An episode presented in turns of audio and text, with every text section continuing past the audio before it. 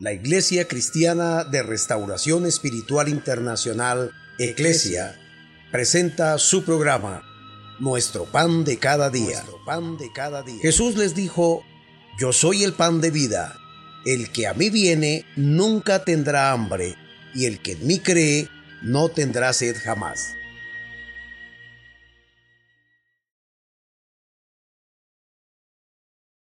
Dios les bendiga su pastor y amigo Oscar Orjuela Gómez.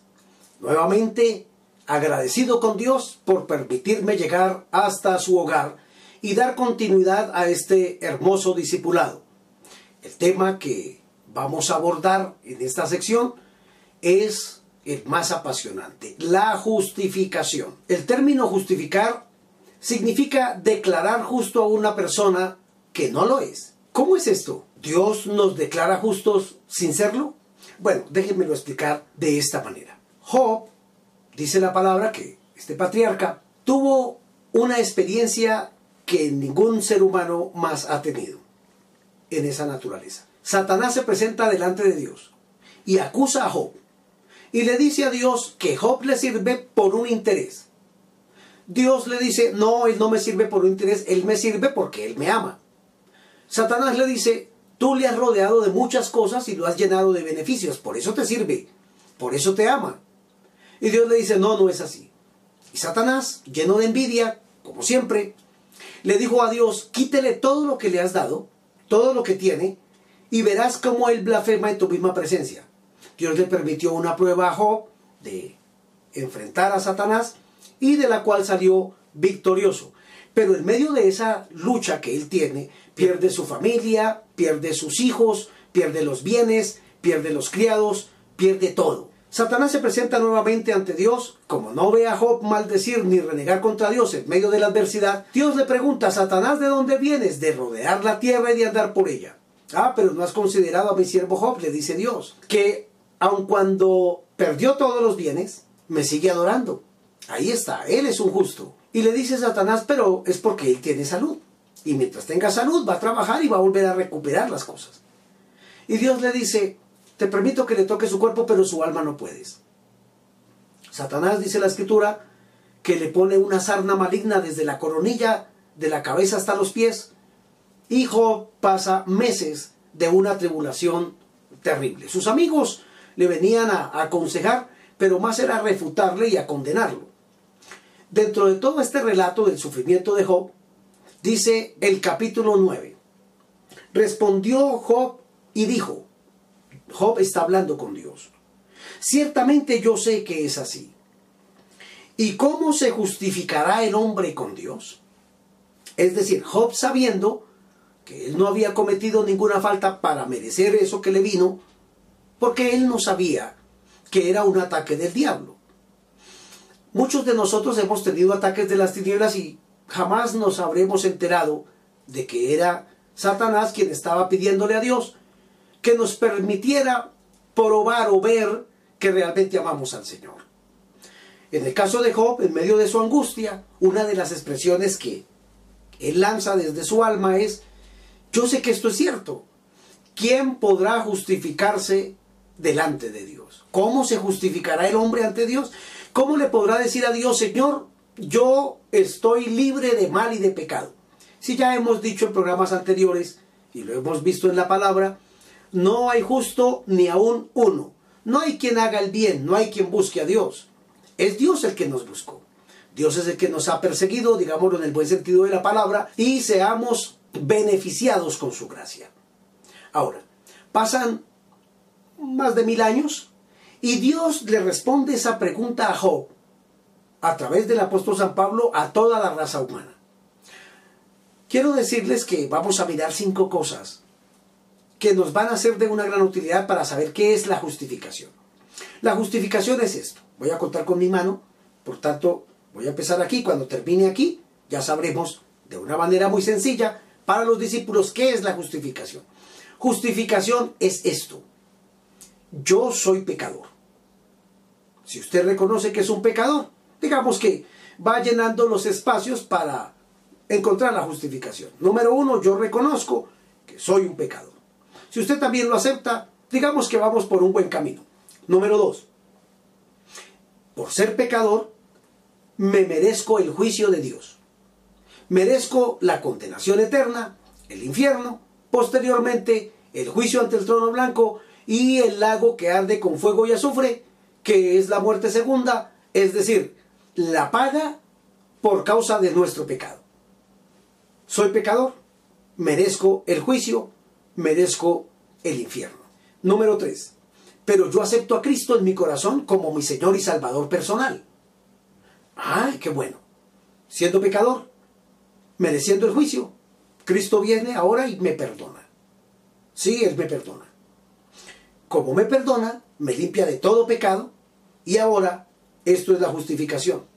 Jesucristo me declara justo ante el Padre Celestial. ¿Cómo así? Ya lo vamos a mirar. Jesucristo, como murió por mí, yo tenía que ir al infierno. Yo tenía que ir a la cruz. Yo tenía que ir al lago que arde con fuego y azufre. Jesucristo se pone en mi lugar, muere por mí, me defiende ante el Padre Celestial y me declara justo ante el Padre Celestial. Es decir, si había un acta de la cual el Padre me iba a señalar para condenarme, Cristo tomó esa acta de decretos, la clavó en la cruz y el Padre me justifica, me ve como si nunca hubiera cometido ningún pecado. Y me trata como justo, no siéndolo. Eso es la justificación. Pero vamos a mirar lo que dijo el apóstol San Pablo, a quien se le revela esta doctrina fundamental de la salvación del creyente nuestra justificación. ¿La sola noticia no le parece agradable? Claro, es hermosa, es especial, maravillosa. Capítulo 3 de la epístola del apóstol San Pablo a los romanos. Leo versos 19 y 20.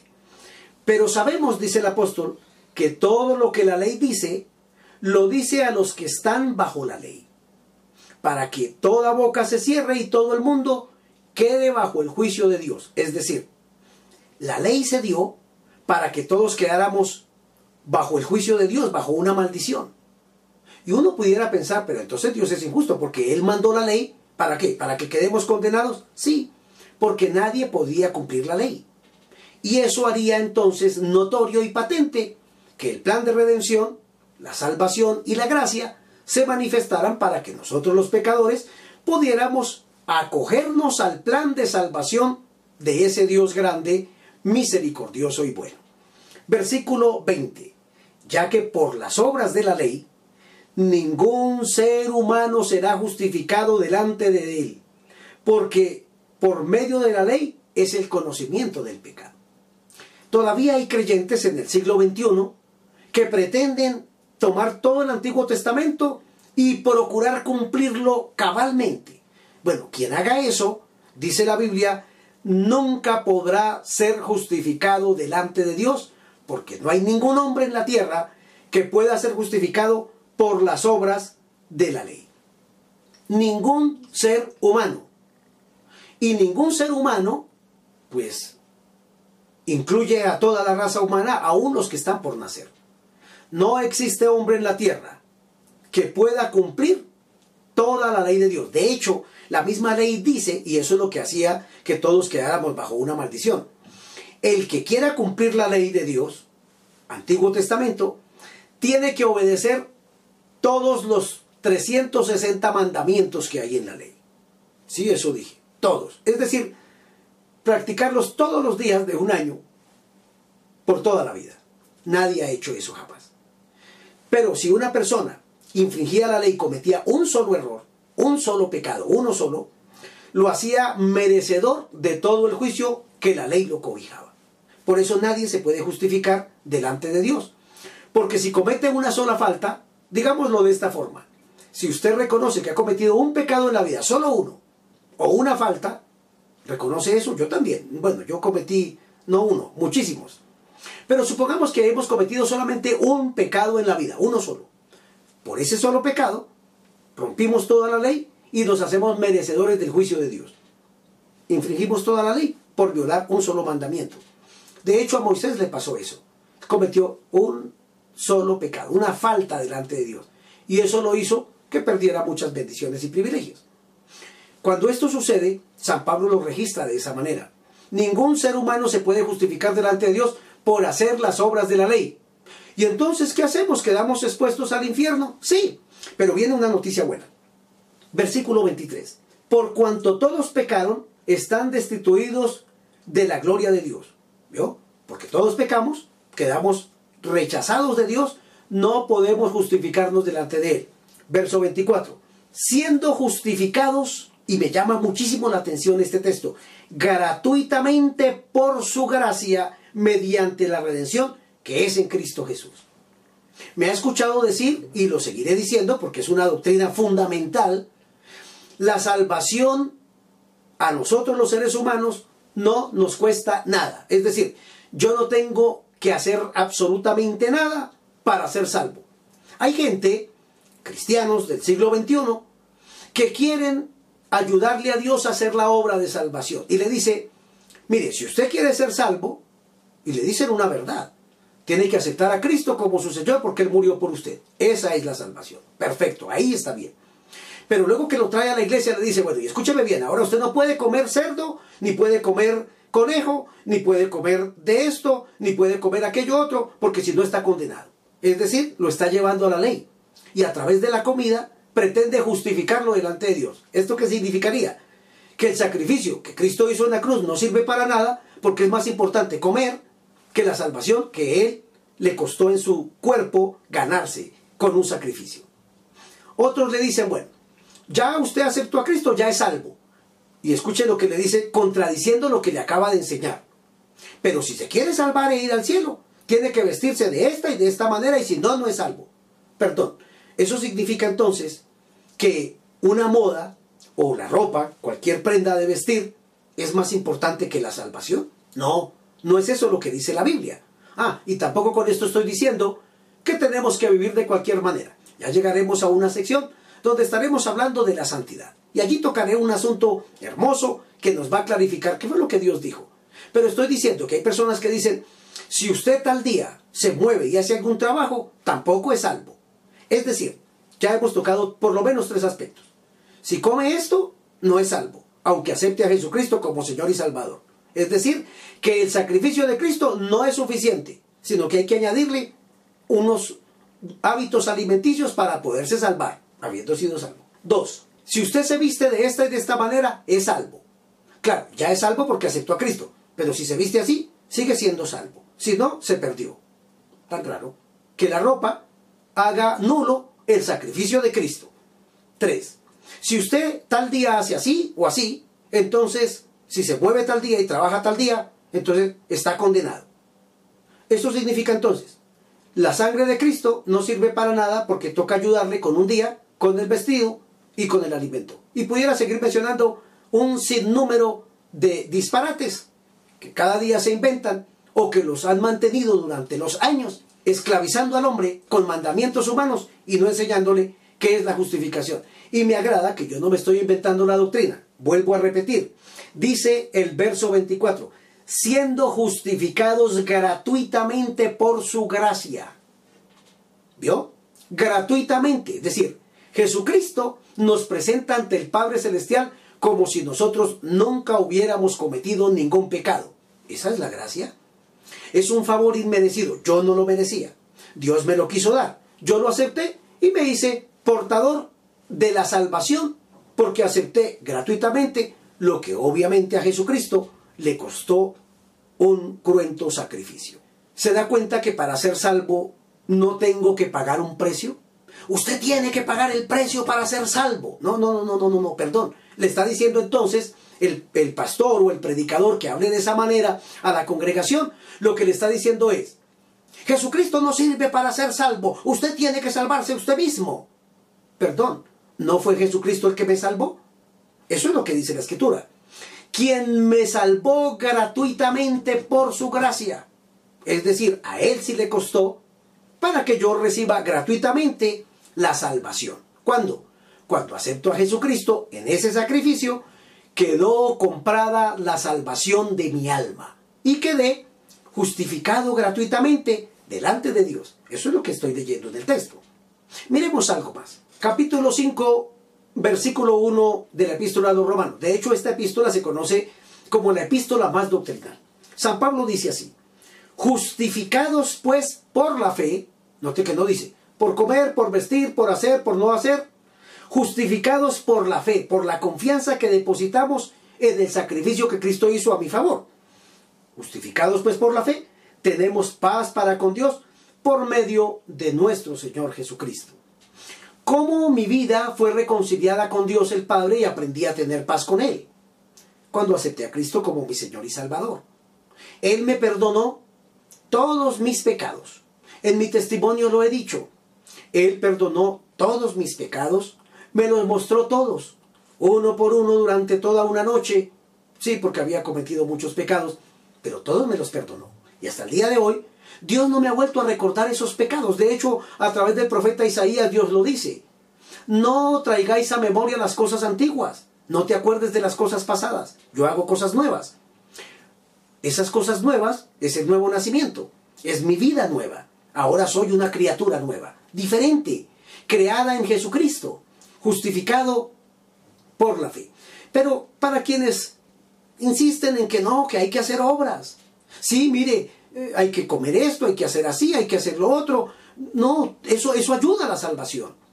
Ir a culto ayuda a la salvación. No, ir a culto no ayuda a la salvación. Sí, eso dije. Jesucristo se encontró un día con una mujer y ella le dijo, en Samaria se tiene que adorar.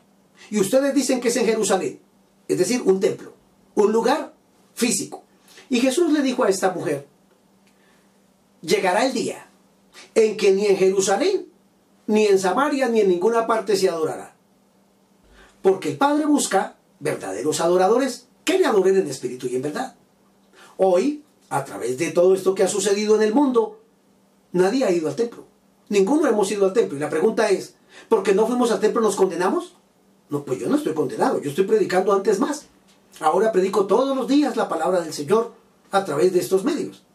Es decir, en lugar de ser condenado, ahora estoy más tranquilo en el sentido de que eh, obligatoriamente tengo más tiempo para poder ministrar y compartir esta verdad. No estoy condenado. No me siento condenado. Si ve que ir al templo no es la salvación, ah, tampoco está diciendo que no vayamos. Porque para eso Dios estableció su casa como casa de oración, para interceder, para adorar a Dios, para ganar las almas, para enseñar e instruir a otros. Por ello, es bueno que nosotros tomemos en cuenta qué es la salvación. Porque durante los años se ha tergiversado qué es la salvación. Se ha dicho que la salvación son las normas internas de los concilios, las cuales todas respetamos. Unas y otras tienen alguna diferencia el uno del otro y no son pecaminosas, pero son mandamientos de hombres. Yo no puedo cambiar la salvación del alma, que está establecida en la palabra, por un mandamiento a capricho mío como una autoridad dentro de un concilio. El que no me llame reverendo está perdido y es un rebelde. No, eso, es un mandamiento de un hombre. ¿Vio? La salvación es qué le costó a Cristo para que yo gratuitamente pueda recibir esa bendición de ser justificado ante el Padre Celestial. Vamos a mirar dos textos más que nos van a ayudar a dilucidar este hermoso tema de la justificación. Tito capítulo 3, versículo 7 dice la palabra, para que justificados por su gracia, viniésemos a ser herederos conforme a la esperanza de la vida eterna. Mire qué noticias buenas. Esto me gusta de la gracia. Esta es la gracia. La gracia no es la imposición de los religiosos. La gracia es, ¿qué dijo Dios para que yo disfrute esa salvación? Y Tito me dice, o Pablo escribiéndole a Tito, dice, para que justificados por su gracia, note que somos justificados es por un favor inmerecido que Dios me regala, viniésemos a ser herederos conforme a la esperanza de la vida eterna. ¿Herederos de quién? Herederos con Cristo, o herederos de Dios y coherederos con Cristo. Es decir, todo lo que Dios tiene, lo que Jesucristo tiene, nos pertenece porque somos hijos de Dios. Y toda esa herencia la vamos a recibir. Y note algo, no hemos tenido que hacer nada porque a Jesucristo le correspondió. Y vuelvo a repetir, no estoy diciendo que nos portemos mal. El día de ayer precisamente hablábamos del testimonio. Es que esa es una realidad. Si soy cristiano, mi testimonio tiene que ser transparente en toda la manera de ser. Pero no es eso lo que contribuye para que yo sea salvo. lo que hace que yo sea salvo es aceptar la gracia de Cristo, la justificación que Jesucristo presenta ante el Padre Celestial, declarándome que yo no tengo ningún pecado. Dice el apóstol Pablo, y concluimos esta sección hermosa con un texto maravilloso que está en la epístola a los Gálatas capítulo 2, el verso 16. Sabiendo que el hombre no es justificado por las obras de la ley. Note algo. Si yo tomara desde el Génesis, capítulo 1, versículo 1, hasta terminar Mateo o los Evangelios, que es allí donde aparece Jesucristo en la escena, y guardara todo eso, nadie lo puede guardar, pero estoy haciendo un supuesto. Supongamos que guardara toda esa ley. Mire lo que dice la escritura. Sabiendo que el hombre no es justificado por las obras de la ley, y las incluye todas. Es decir, si yo guardara toda la ley, sé que no es así, pero si guardara toda la ley, no soy justificado delante de Dios. Y entonces, dice más, sino por la fe en Jesucristo, nosotros también hemos creído en Jesucristo para ser justificados por la fe en Cristo y no por las obras de la ley, por cuanto por las obras de la ley nadie será justificado. Qué hermoso, qué pasaje. Si guardo toda la ley, no soy justificado delante de Dios. Pero si acepto a Jesucristo, Él me justifica ante el Padre Celestial y me presenta y el Padre me ve como si yo nunca hubiera cometido un pecado. Es decir, el Padre Celestial me ve como Jesucristo, justo, sin pecado. ¿Por qué? Porque Jesucristo pagó en la cruz, porque Jesucristo murió por mí y porque yo acepté ese sacrificio gratuito para mí, vuelvo a decir, no para Él, a Él le costó todo. Pero Él fue el que pagó el precio, porque ningún ser humano puede, ha podido, ni podrá pagar el precio de la salvación. Si así fuera, sencillamente Jesucristo no tiene a qué venir a esta tierra. Porque cada uno buscaríamos, yo me voy a vestir así, con eso soy salvo. Y otro dijera, yo no me he visto así, pero usted come esto, también está perdido, entonces yo voy a comer así. No es ni por lo que comamos, ni bebamos, ni vistamos, ni hagamos. Es porque a Él le costó en su cuerpo llevar toda maldad, todo pecado y toda dolencia. Y allí en una cruz llevó toda maldición de la ley para que el que crea en ese sacrificio pueda ser salvo y justificado delante de nuestro Dios. Noticias buenas. Por eso se llama Evangelio. Porque son noticias buenas. Pastor, pero yo he escuchado que muchas personas dicen que si no hace así o, que si no hace tal cosa, lo disciplina no está perdido. Pues entonces le doy un consejo. Sálgase de esa secta de error y busque una iglesia de sana doctrina donde le enseñen la gracia, donde le enseñen que Jesucristo murió por usted. Y si usted cree en esa verdad, ya es salvo. Y nadie tiene derecho a tocarle la salvación de su alma. Si quiere recibir esa justificación. Sí, eso le dije. ¿Quiere que Jesucristo ahora lo declare justo delante del Padre Celestial? Entonces acepte a Cristo en su corazón y reconozca que usted es un pecador que merecía el juicio, pero que Cristo murió para quitarle esa maldición y que Él lo va a declarar justo ante el Padre Celestial para que Dios el Padre lo vea sin ningún pecado porque Cristo ya pagó por usted. Por tanto, dígale a Dios, Señor, acepto a Jesucristo en mi corazón como mi Señor y Salvador personal. No sabía qué noticia tan buena me acaban de dar, que tú me presentas delante del Padre sin pecado, justo como si jamás hubiera hecho ningún daño, solo por aceptarte y vivir para ti. Ayúdame a conocer más esta palabra y a no apartarme de esta ley tuya.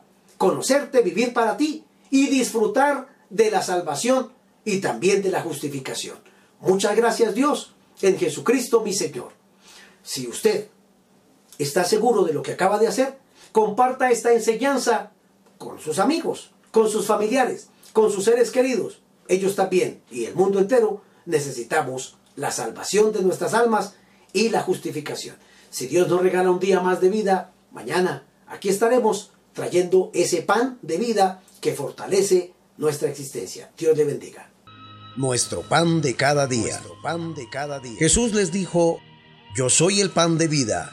el que a mí viene nunca tendrá hambre, y el que en mí cree no tendrá sed jamás.